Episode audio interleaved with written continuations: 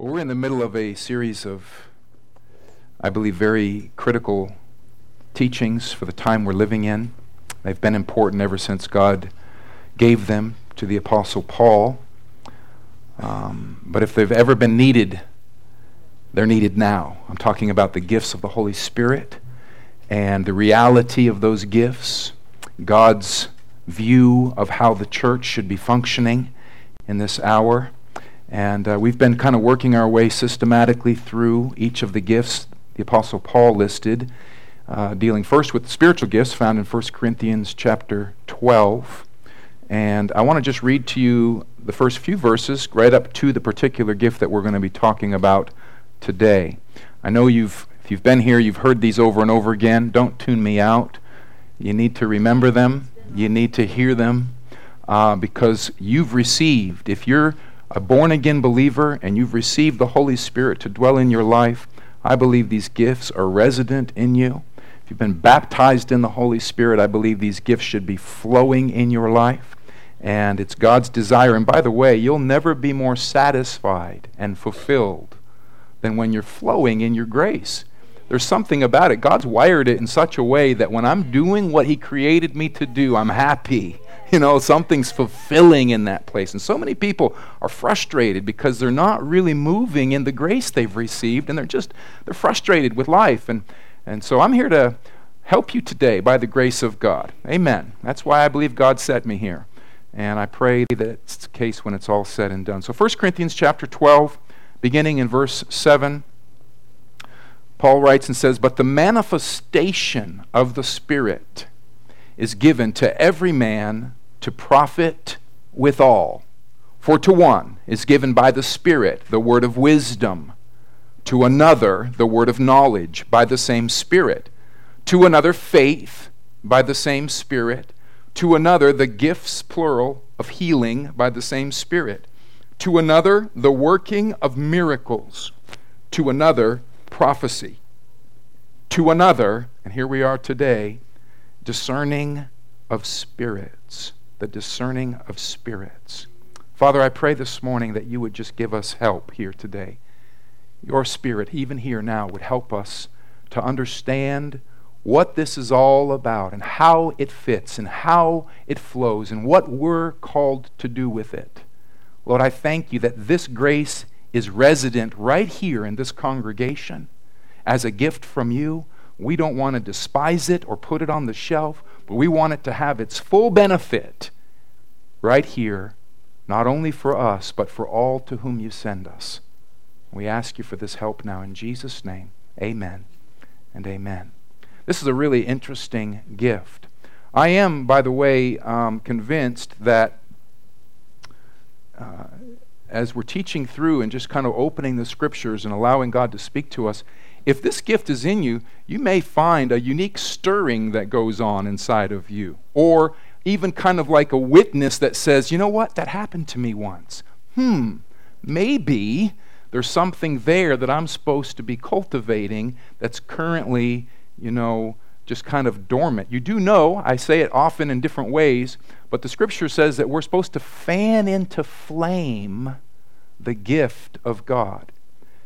Stir it up some translations say. Fan it into flame. That means that that gift can be there, but be burning really, really small, maybe just a glow. Whereas its potential, come on, its potential is way more. Way more. Yeah. We've been asking us uh, kind of a, a neat little saying as we go along here concerning the out of your belly should flow a river of living water, and this is the Spirit he's speaking about. But we've been asking the simple questions. I know you know it. How's it flowing? If you're supposed to have a flow in your life of living water and life giving, the Spirit of God, how's it flowing? Where is it going? And then this one, is it growing? You know, this thing is supposed to grow, the grace of God. God wants an increase. Let's look at it and be real about it. What the church is currently manifesting isn't enough. Hello. It's not enough to get the job done what we're currently manifesting. I'm not talking about the Spirit of God's not enough. I'm just talking about what's currently showing up isn't enough. There's more for us. And we should not settle into a comfortable pew somewhere and say, This is all it is. I'm here to tell you today there's more for the church to flow in. And that's what we're going to do this morning. We're going to believe God for an increase. That's what I'm believing for. Amen. Amen. I believe uh, that you're here because that's your heart as well. So, discerning of spirits. What an interesting gift God would choose to give to us. Discerning of spirits. Simply defined, this gift represents the ability to discern the spirit behind a given activity or action. What's the spirit behind the action? You can see all kinds of stuff, things that are even good on the surface, but very much could be the devil in spirit as the author of the work. Did you know everything that is good is not God? God is good, but everything that appears good is not necessarily God. That's a fact. We're going to see very clearly from the scripture this morning that not everything that glitters and looks nice is the Lord, and that we have to discern the spirit behind it because at the end of the day, whatever spirit is the author of that thing is the same spirit that has an end in mind, which is death, wanting to steal, to kill, and to destroy people. So, generally speaking, let me just kind of put this out here. There are three possible sources spiritual sources for actions and activities to occur from. Three possible sources. The obvious one would be God. God could be behind a thing. The next, probably obvious one, could be the devil and his kingdom, demonic spirits and the such. And, uh, and then it could be the human spirit, or, you know, we are a spirit. And we actually have by design and the gift of life, God gave us a free will. And so we can choose and make up our minds. So some things can be just people's own flesh. You can prophesy out of your own heart. You can do things out of your own stuff. So there's really kind of three realms from which things can come out of. And we need to discern where they're coming from. A beautiful picture of this is found in Matthew's Gospel, chapter 16. Most of you are familiar with this passage. Jesus says to his disciples, Who do men say that I am? Who do men? He wants to know who men say that he is. And they say, Well, some say you're John the Baptist, and some say you're that prophet. And they say, Well, who do you say that I am? And Peter pipes in and says, You are the Christ, the Son of the living God. And then Jesus wants Peter to understand that what he just said didn't originate in him. And he says, Peter, hmm, that thought wasn't your thought. I want you to know that because you probably think you're a pretty smart guy right now because you hit it right on the nail on the head. You're the Christ, the Son of the living God. He says, That thought came from my Father. But Peter didn't know it. So Jesus took the time to help him see it. Okay? Jesus was clearly moving in the discerning of spirits. Where's that one coming from? Well, that one's from the Father. And just a few verses later, the same flow of Scripture, Jesus begins to say, In a little while I'm going to be going and I'm going to die in Jerusalem. And Peter pulls him aside. The same Peter pulls him aside and says, You can't do this.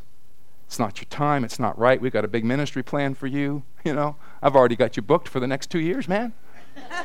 you know, we got meetings set up for the next two years. What are you talking about? You can't do. And, and Jesus says to the same Peter, Get thee behind me, Satan. For you are savoring the things of men or fleshly, carnal things, and not the things of God. The same guy had, Who do men say that I am? Then he had the Father flowing through him, and then he had a demonic voice that he didn't even realize how to discern it, and he was cooperating with a kingdom outside. And Jesus was careful to distinguish the source of the thoughts that were flowing. And that's a huge message. We could stop right now and go home almost and just begin chewing on the fact that God wants us discerning of the source of the thoughts that we're entertaining. That's why the Bible itself, the Word of God, is so important. Hebrews chapter 4 and verse 12. For the Word of God is quick, it's alive, it's powerful it's sharper than any two edged sword. It pierces and divides asunder the soul and the spirit and the joints and the marrow. And here's what it says And it, the Word of God, is a discerner of the thoughts and the intentions of the heart. That's why if you want to be a people that are discerning in this hour, you need to be a people of the Word of God, right? We need to be a people of the Scripture because the Scripture, made alive by the, the Holy Spirit, will help us to discern where these things are coming from. And why is that important? Because if you're not careful, once a thought comes and you receive it, then you start coming into agreement with the thought and you start building with that thought, but not realizing that thought actually has a whole um, being or a kingdom behind it that has an agenda. And now you're pulled into the agenda of that kingdom. You know, it's either the kingdom of God. I mean, you know, think about what Peter said to Jesus. You can't go to the cross. That sounds like a pretty good thing to say. I love you. We're having a great time. You're making a difference on the earth. You got good things going on. But Peter was clueless to the real difference he was about to make and how he would make it by giving his life on the cross. So it sounded good, but it wasn't God. Actually, Jesus said, Get behind me, Satan. That's the devil's kingdom at, at work there. So you can see how important this grace, the discerning of spirits, really is. Very, very important.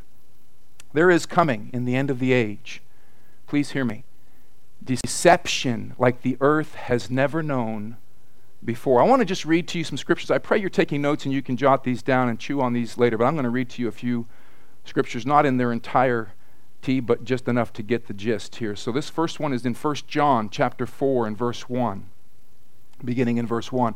Beloved, believe not every spirit, but try the spirits, whether they are of God, because many false prophets are gone into the world. Let me just stop for a second. Believe not every spirit. You didn't maybe didn't even realize as a Christian that you're being talked to by spirits. Now I know this gets all spooky for people. I'm just reading the Bible to you. You can go judge it yourself. This is not my stuff, this is God's stuff. It's his book. He wrote it. And he was telling, don't believe every spirit. So that says that sometimes thoughts will come to you, impressions will come to you, ideas will come to you. And it's not just you thinking up something, the thought actually came from somewhere. Our job is to bring every thought captive to the obedience of Christ. Come on. To pull down vain imaginations, things that are exalting themselves against the knowledge of God. There's all kinds of stuff wanting to use our bodies to show forth their kingdom. If the devil can get you and I to agree with that, him and get us, then he gets us acting like he's acting. And then before you know it, his kingdom is being manifested. Same thing's true of God. So, we got this spiritual world, like it or not, that's trying to interface with us constantly, trying to use us for its own agenda constantly.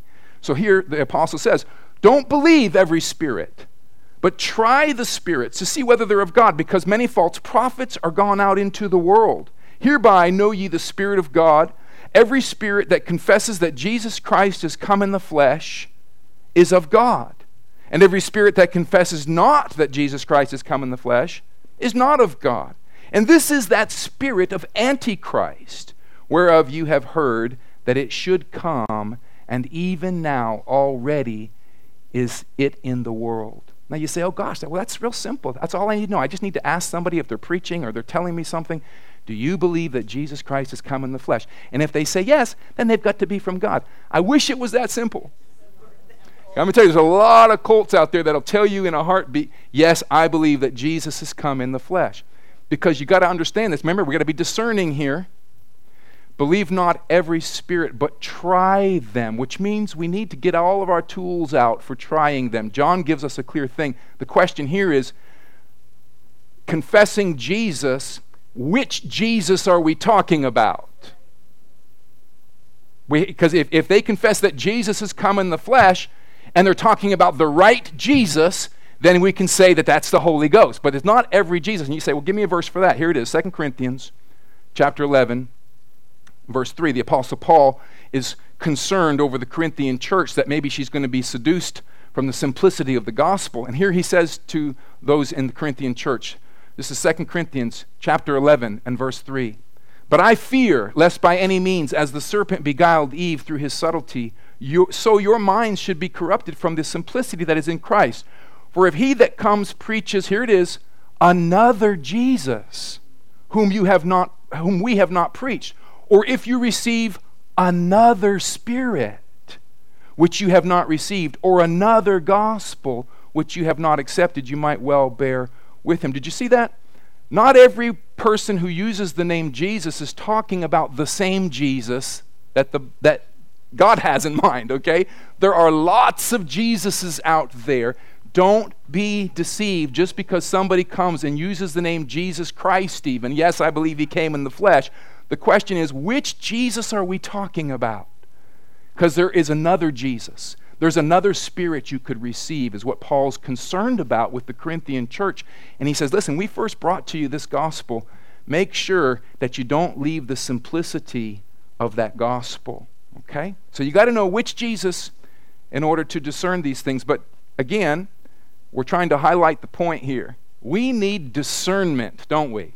The discerning of spirits. What spirit is behind that message that somebody's bringing me or that agenda. Taking the same thought along a little further, Matthew 24. It's good just to hear these scriptures. Matthew 24, beginning in verse 3.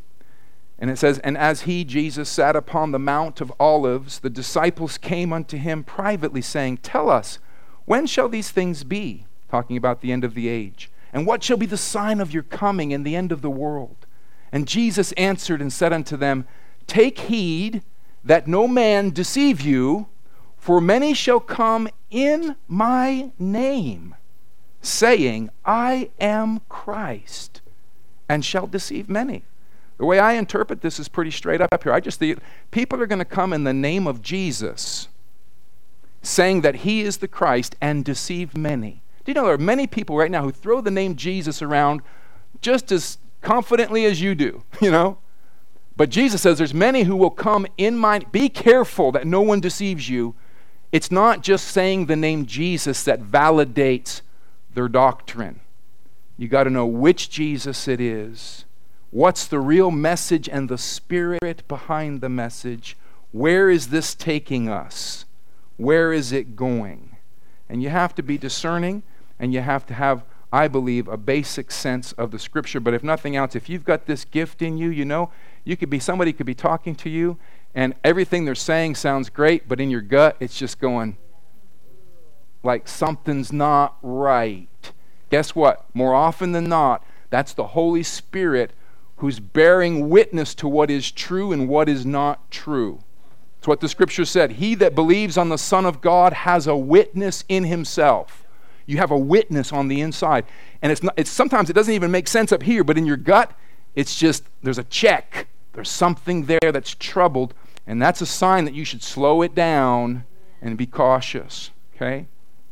2 Corinthians chapter 11, verse 13 through 15 says this For such are false apostles, deceitful workers, transforming themselves into the apostles of Christ. And no marvel, for Satan himself is transformed into an angel of light. Therefore, it is no, no great thing. Uh, it's no great thing if his ministers also transform are transformed as the ministers of righteousness, whose end shall be according to their works. Really, what that says to me is that these are false apostles, false prophets, false teachers. The end of the age is going to be littered with them. They're going to be everywhere. And he says it should be no marvel to us because the devil himself can look like an angel of light is it any wonder that his ministers are also look like ministers of the gospel? Ministers of the gospel. He's saying, but I'm telling you, there's deception behind it. And we, the church, without becoming cynical and critical, come on, need to be discerning. And there's a difference between just being cynical and critical and being discerning. There's an absolute difference. But I want us to see it here today because we're talking about a gift. Thank God for the gift of discerning of spirits. Left to ourselves, we could never figure it out. But God has given a gift, the discerning of spirit. Wow. You know, I, I, most of you know that, you know, I, for years I worked with my hands. I was a house builder and then a cabinet maker, I had my own cabinet business for a while. And I know the value of good tools. I've used lousy tools. I've, I've made tools. I've invented tools, you know. And I know the difference between a good tool and a bad tool. How many guys do I have in the room who I have a witness with right now? How many gals? Actually, gals like good tools too. Come on. Kitchen tools, you know? Amen.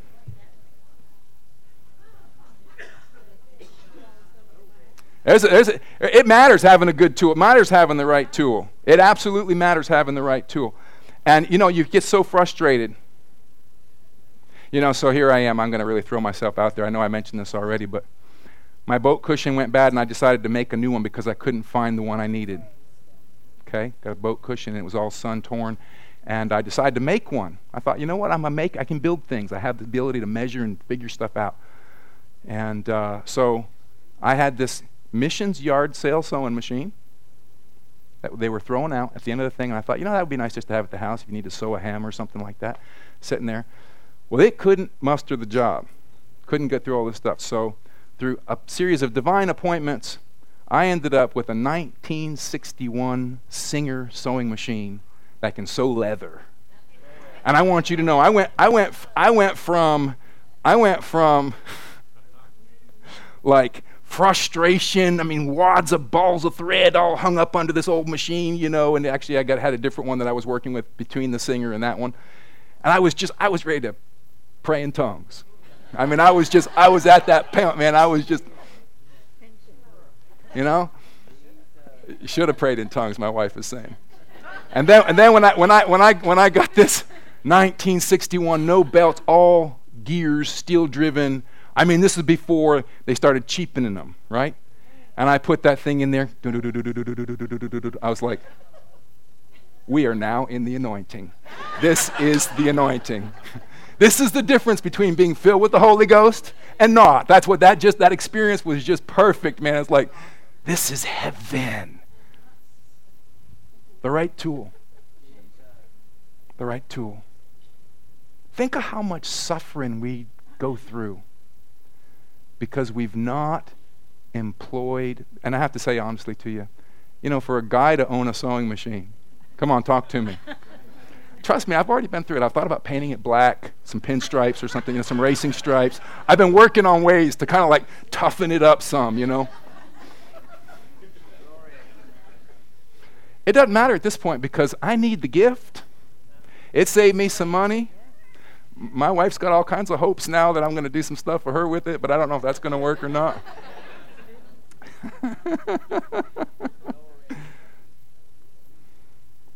Why won't you flow in your gift? I don't think it's going to be that popular. Maybe, maybe your gift is, you know, one of those gifts that's.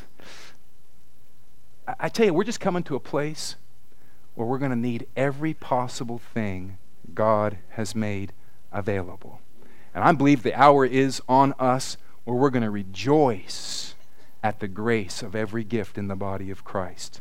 Every gift matters and needs to be engaged and employed. This gift, what a gift for the time we're living in. The discerning of spirits.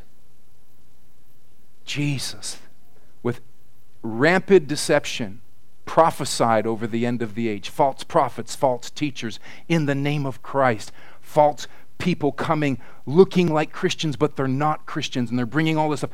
We need this grace like never before.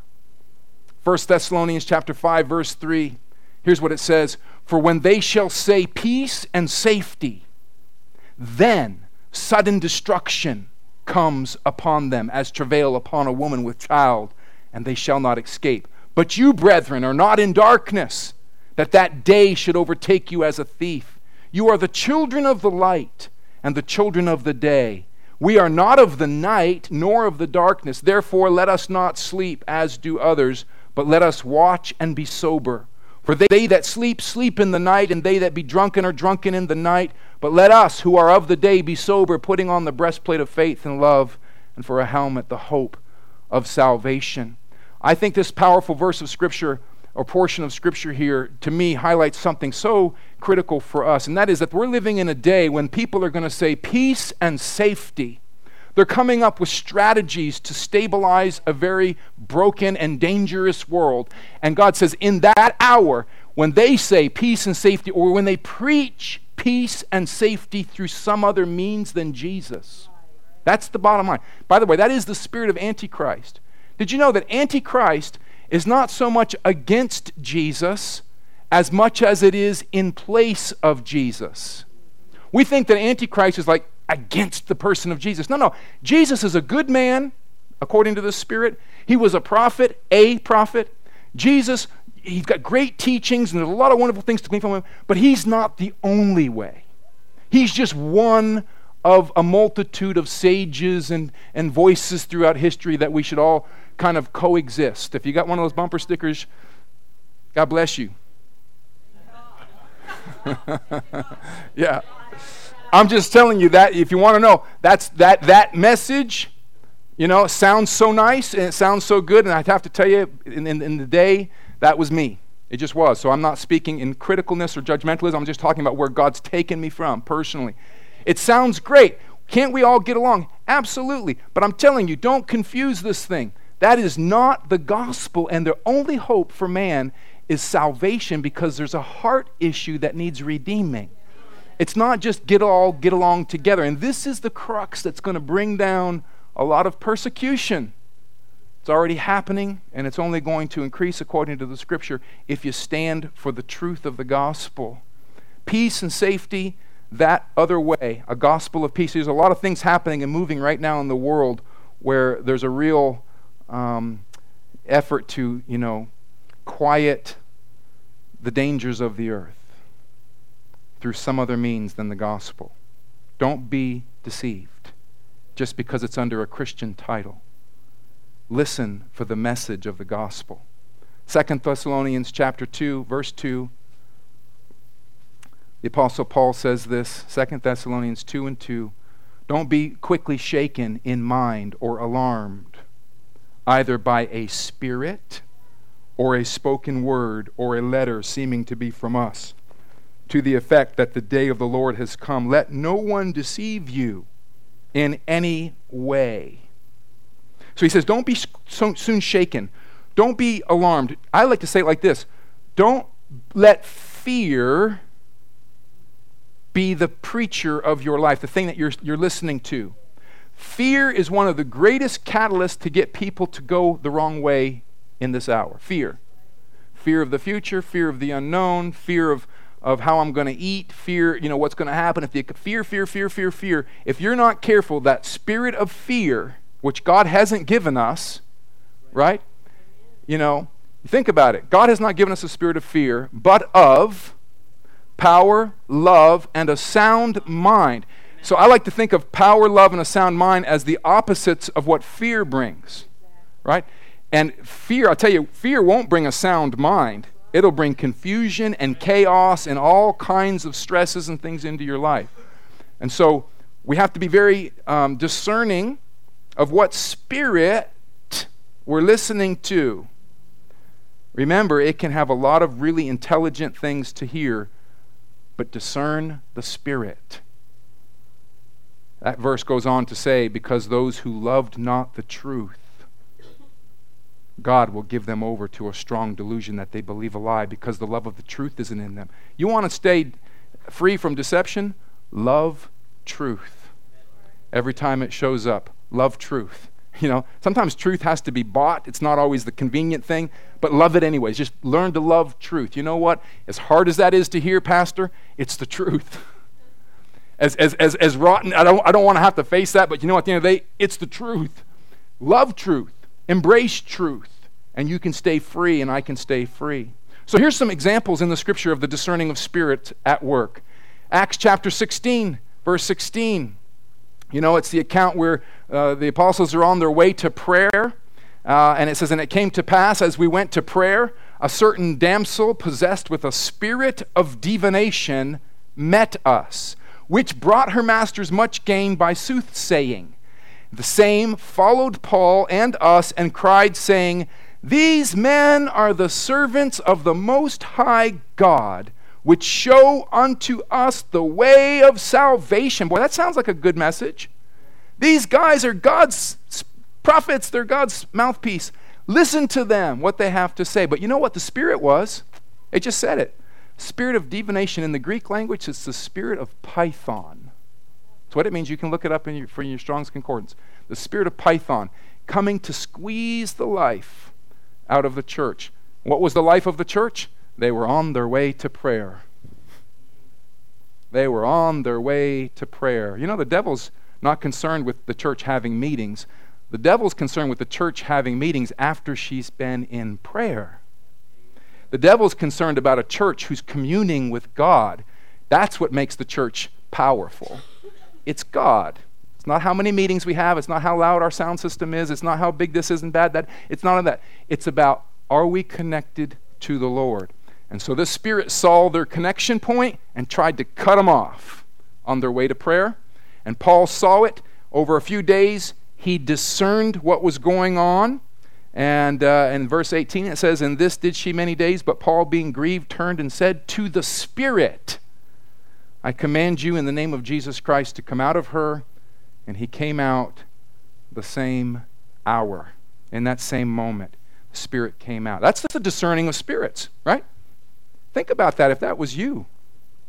You're on your way somewhere and you're a preacher of the gospel, and somebody pipes in and says, These people are from God and they have a great message and a great ministry. Come on around here and everybody listen to them. What would you do with that? You'd say, well, that must be God. Good time to have a meeting. And yet it was a demon spirit working against them, trying to keep them from meeting with God before they spoke under the anointing. I had an interesting uh, experience as a very new believer. Uh, some of you know, some of you don't know, but I have a brother that was born with cerebral palsy. And uh, he's a great, great guy. He's basically, his, both his legs and his left hand are affected, the rest of him is normal. And he's just done amazing things. He's a certified scuba diver. He's been snow skiing. I mean, he's got, had these apparatuses built. He's now kayaking with this one handed pivot joint where they can row with one hand. I mean, he just goes for it. You know, he lives by himself, has a a lift in the ceiling, straps himself in, picks himself up. I mean, he just, he's, he's been an amazing, amazing guy. And I, I've loved him ever since he was born. You know, he's my brother. And just a neat, neat guy. And uh, so I had just gotten saved. I was in a church meeting. I was really new to the things of the Spirit of God. They had an altar call, and we were praying for people. And I went forward, and I had such a burden for my brother. And I remember just like crying out, somehow wanting God just to come down and fix him and, and whatever. And um, in that meeting, all of a sudden, as I was standing at the altar, all of a sudden, I felt this. I know this sounds bizarre, but I'm just telling you what happened. I felt my hand go in the shape of his hand, like this. It just went like this, and I felt my legs kind of going like this. It just came over me. And I, I, I tell you, I was like, I, I was thinking in my youth and whatever, that somehow I was like feeling what he's feeling, and that as I was feeling this, God was healing him. That's kind of what I was thinking. But the pastor, thank God for this pastor, he came up. He didn't know really what was going on, but he saw me actually beginning to go like this. And he began to pray over me, and he broke the power of a mocking spirit. A mocking spirit. And I remember being confused by that because I was just trying to get my brother healed, you know? But the deception, the subtle deception I was in was that somehow I could bear his infirmity. You see, Jesus bore his infirmity on the tree. And somehow in my own soul, I had kind of taken on something that Jesus already took on. And I tell you, this pastor, I look back now, and I believe he was spot on.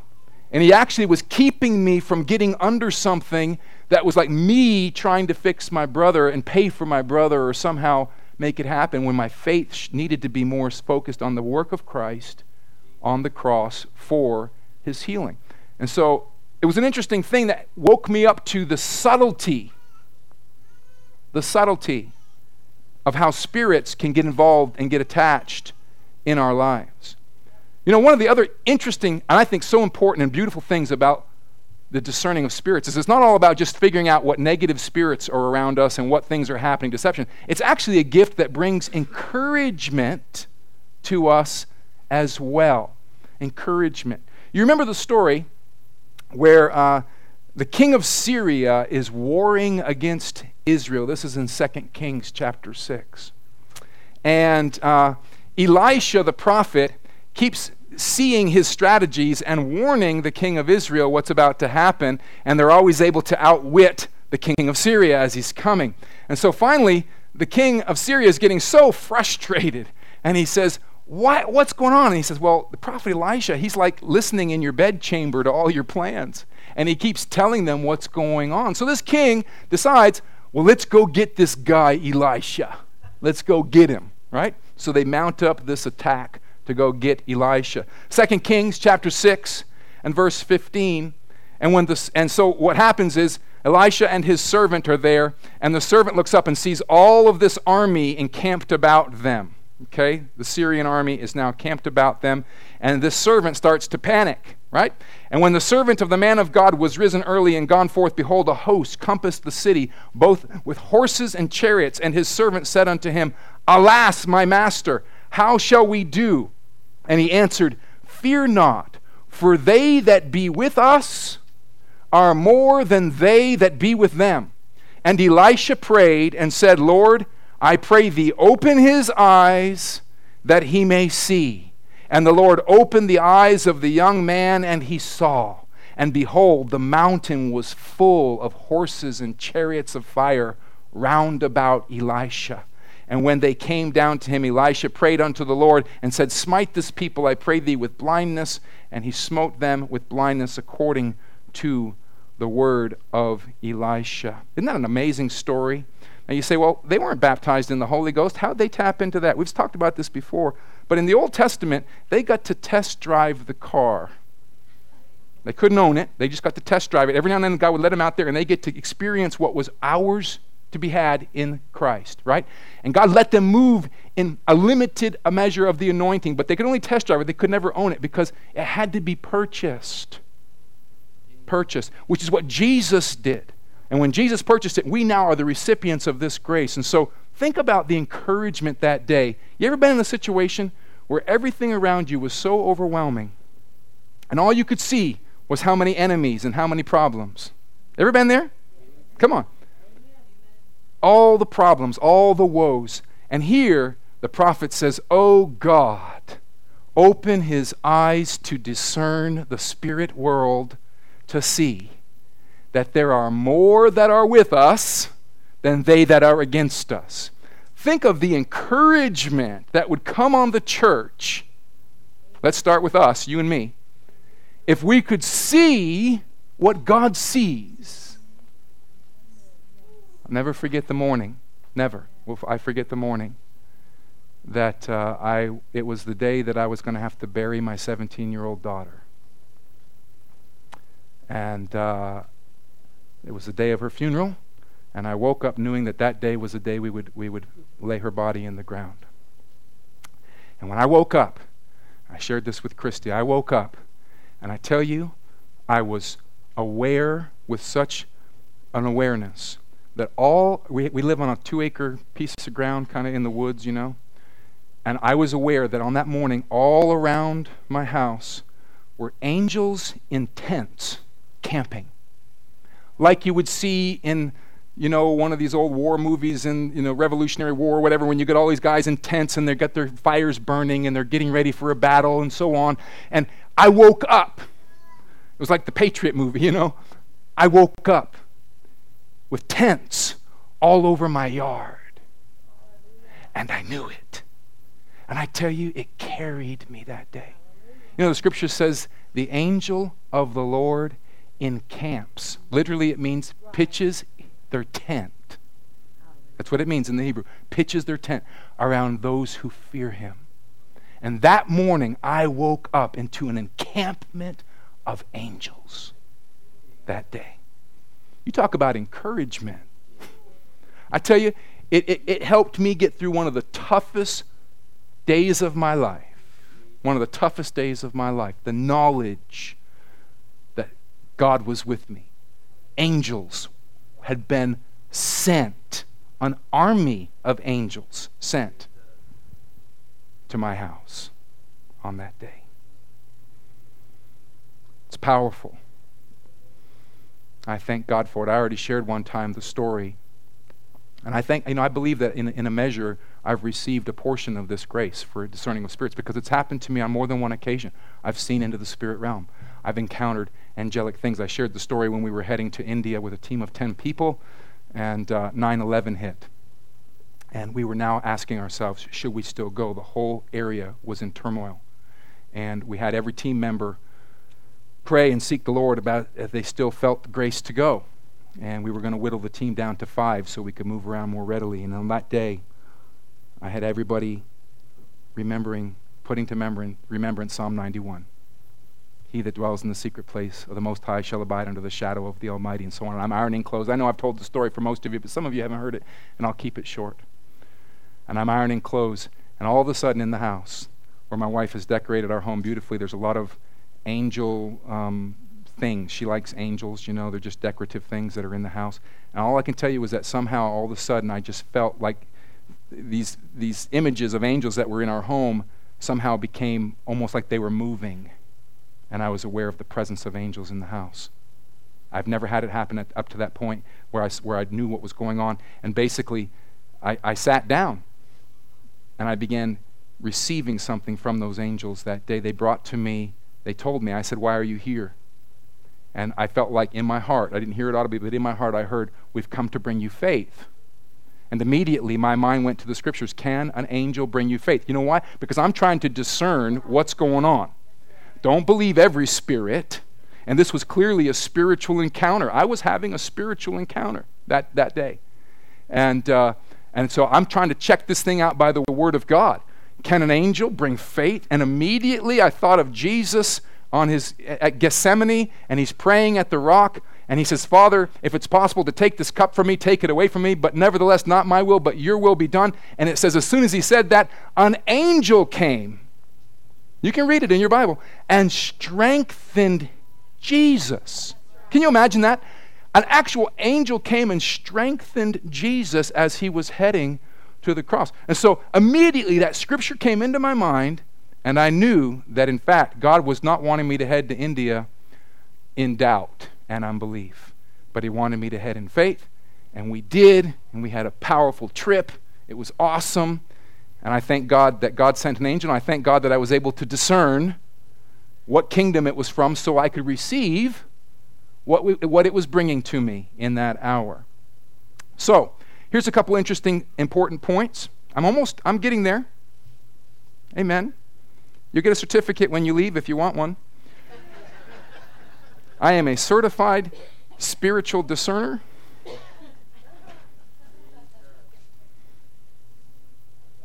Somebody's got to produce those pretty quick back there. Cheryl, I hope you're on that. I just kind of put it out there, you know. Katie, what are you doing? Come on, get on that, Katie. yeah. You know, in order to discern and, and, judge things accurately, here's what I believe is one of the kind of prereq- prerequisites. Obviously, you need to be walking in the Lord and so on. But we have to refrain from our own judgments, right? We have to refrain from our own carnal thinking. Discernment that's the gift we're talking about. Discerning of spirits is different from judgment. You see, we judge things based on the knowledge of good and evil, which is the tree we were forbidden to eat from. We judge things based on what we see and we put together and we try to do the math and we think, well, I don't know if that person looks too, you know, trustworthy and you know, we got all these little things we try to judge by. And I'm telling you, that'll get you sideways. That won't help you, that kind of judgment. So to get the kind of discernment we're talking about, you have to intentionally choose to not judge by what you see and what you hear. You have to be intentional about it. Just go ahead because your tendency is going to be, as soon as you see a thing, to start forming a judgment about it. And I'm telling you, if you want this grace to operate in your life, you got to refuse your own ideas in order to get God's ideas. Let me give you the model of Jesus' ministry, Isaiah 11 and verse 3, talking about Jesus. And it says, And his delight shall be in the fear of the Lord. He shall not judge by what his eyes see, or decide disputes by what his ears hear.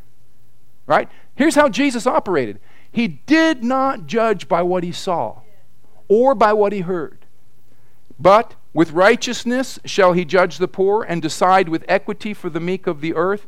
And he shall strike the earth with the rod of his mouth, and with the breath of his lips he shall kill the wicked. Righteousness shall be, be the belt of his waist, and faithfulness the belt of his loins. But how did he get all, uh, to all that good judgment? By not using his eyes and his ears and his carnal thinking. So you want to flow in this thing? When you start to form an opinion, shut it down. Judge nothing before the time until the Lord comes, and he will make known. That's 1 Corinthians 4 and verse 5. Judge nothing before the time until the Lord comes, till the Lord makes known something to you. Discernment comes when we refuse to do it on our own. You see, pride is the thing that thinks we can figure it all out. Humility is the thing that says, I don't know. I have no clue what's really going on here. That's the bottom line. That's the truth. I can see somebody, but I have to, in my heart, say, you know what? I really don't know. So, God, if I'm going to know, you're going to have to help me. But I got to get my heart in that place before I can get that kind of discernment flowing from the Lord. You want to stay deception free? You got to stay close in your walk with the Lord. I want to just give you this. I, I am attempting to land the plane here, but this is important stuff. I remember one time I had this impression, vision, if you will, of a sort, where I saw myself in a room. It was like this room right here, full of Christians, wonderful people. And everybody was happy and at peace in the room. And good news is that in the room, along with all of us, was Jesus. I thought, this is a great thing to see. Where I am, Jesus is, and where He is, I am, and I'm in the same room with Jesus. That's awesome, right? So I was just kind of enjoying um, the fact that I was in a safe place, a good place, I was in the right place, right? And as I was just kind of enjoying the fellowship and whatever, Jesus was on the other end of the room, and every now and then he'd, he'd even look at me. And, and I could tell that he, he was acknowledging me across the room, and that was real nice. But then all of a sudden it dawned on me I can't hear what he's saying because I'm across the room. I'm in the room, that's good, but I'm across the room. And I couldn't hear what he's saying, and it started bugging me. The fact that I was happy, safe, but I couldn't hear what he was talking about. And something in my heart said, you know what? It's not enough just to be a Christian. It's not enough to be in the safety of the covering of, of the covenants and all that stuff. That's wonderful. But it, it wasn't enough for me. What's, what, what I was longing for is what is he talking about?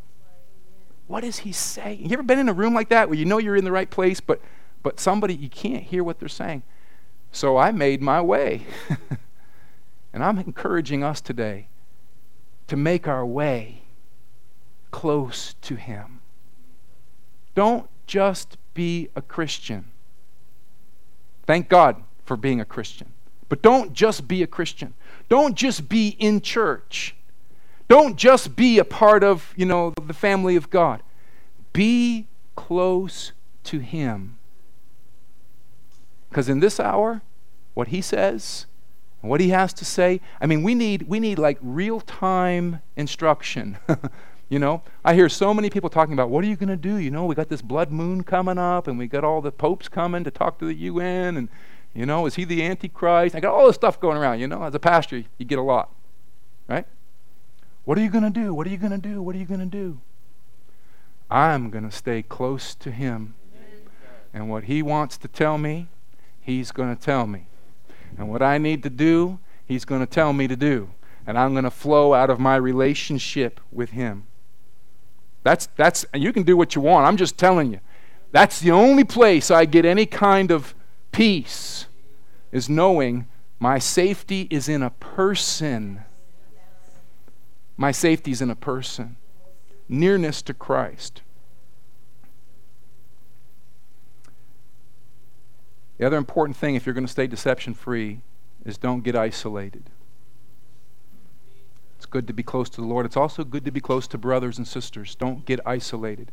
I will say, as this local church is concerned, there's lots of opportunities to develop relationships. We have home groups that meet. We have prayer groups that meet. We have men's, you know, gatherings on Wednesday mornings. We have places to get fellowship and connected. And if you don't get connected somewhere, I'll just tell you the saying I believe is a very true saying isolation breeds deception.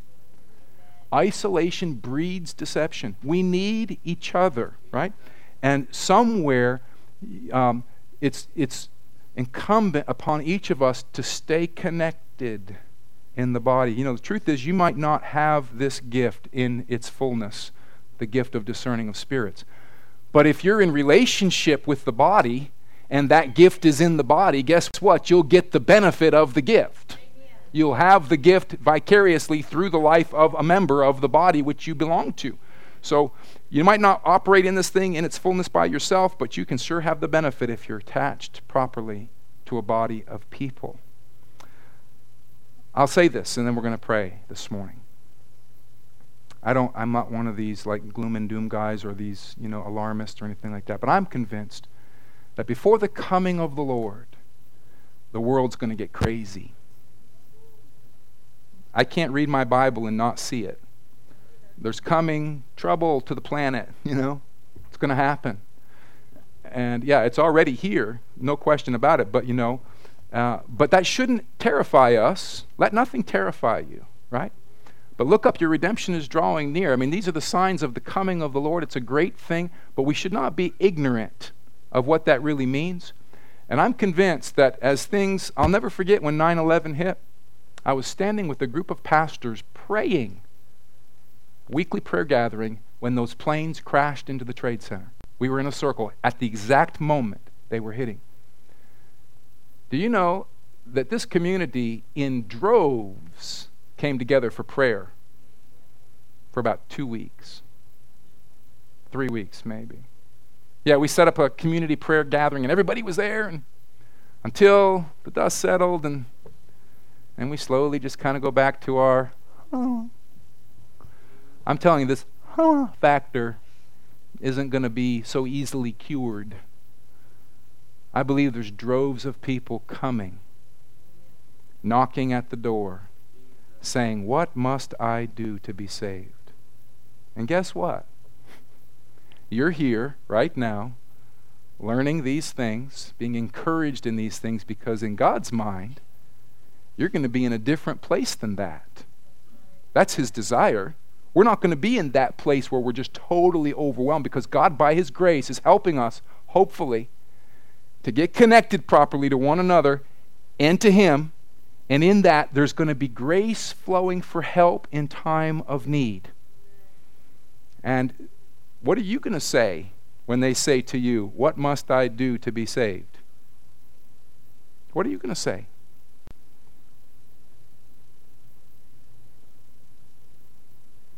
Receive Jesus as your Savior. That's a good one. Real simple. You know, I pray you see it. You are God's plan for a world in trouble. I know. Pretty brave of God. really. He, you talk about faith. You know, God has faith beyond. Truth is, it's why you've many of you, have been going through such difficult places. I, I'm convinced of it so that you've learned how to lay hold on God.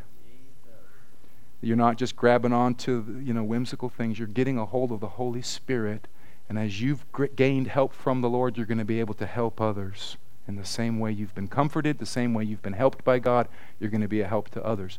Your suffering and your problems have not been in vain. Amen. All right, so jump up on your feet. I want to pray this morning and just believe God if you can't jump, then just slowly get up. some, some of you were struggling to obey. I could see that.